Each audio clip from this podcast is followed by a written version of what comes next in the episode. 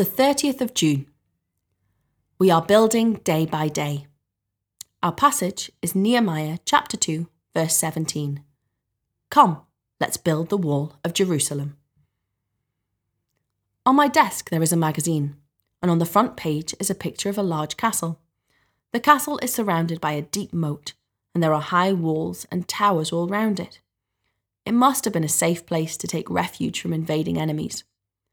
The city of Jerusalem once had high walls surrounding it, but these walls were not good enough to stand up to the mighty armies that attacked the city more than 2,500 years ago.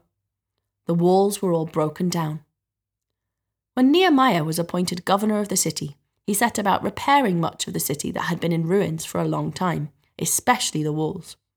Come, he said, let's build the wall of Jerusalem. And that is what happened and it gave the people a great sense of joy and security to see the city with good walls again.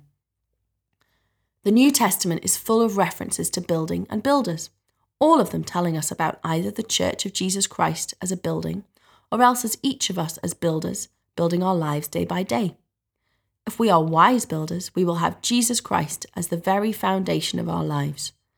Then, day by day, we can build up our life of faith and trust in Him by learning more of the Bible and applying it to the way we speak to people and act towards them.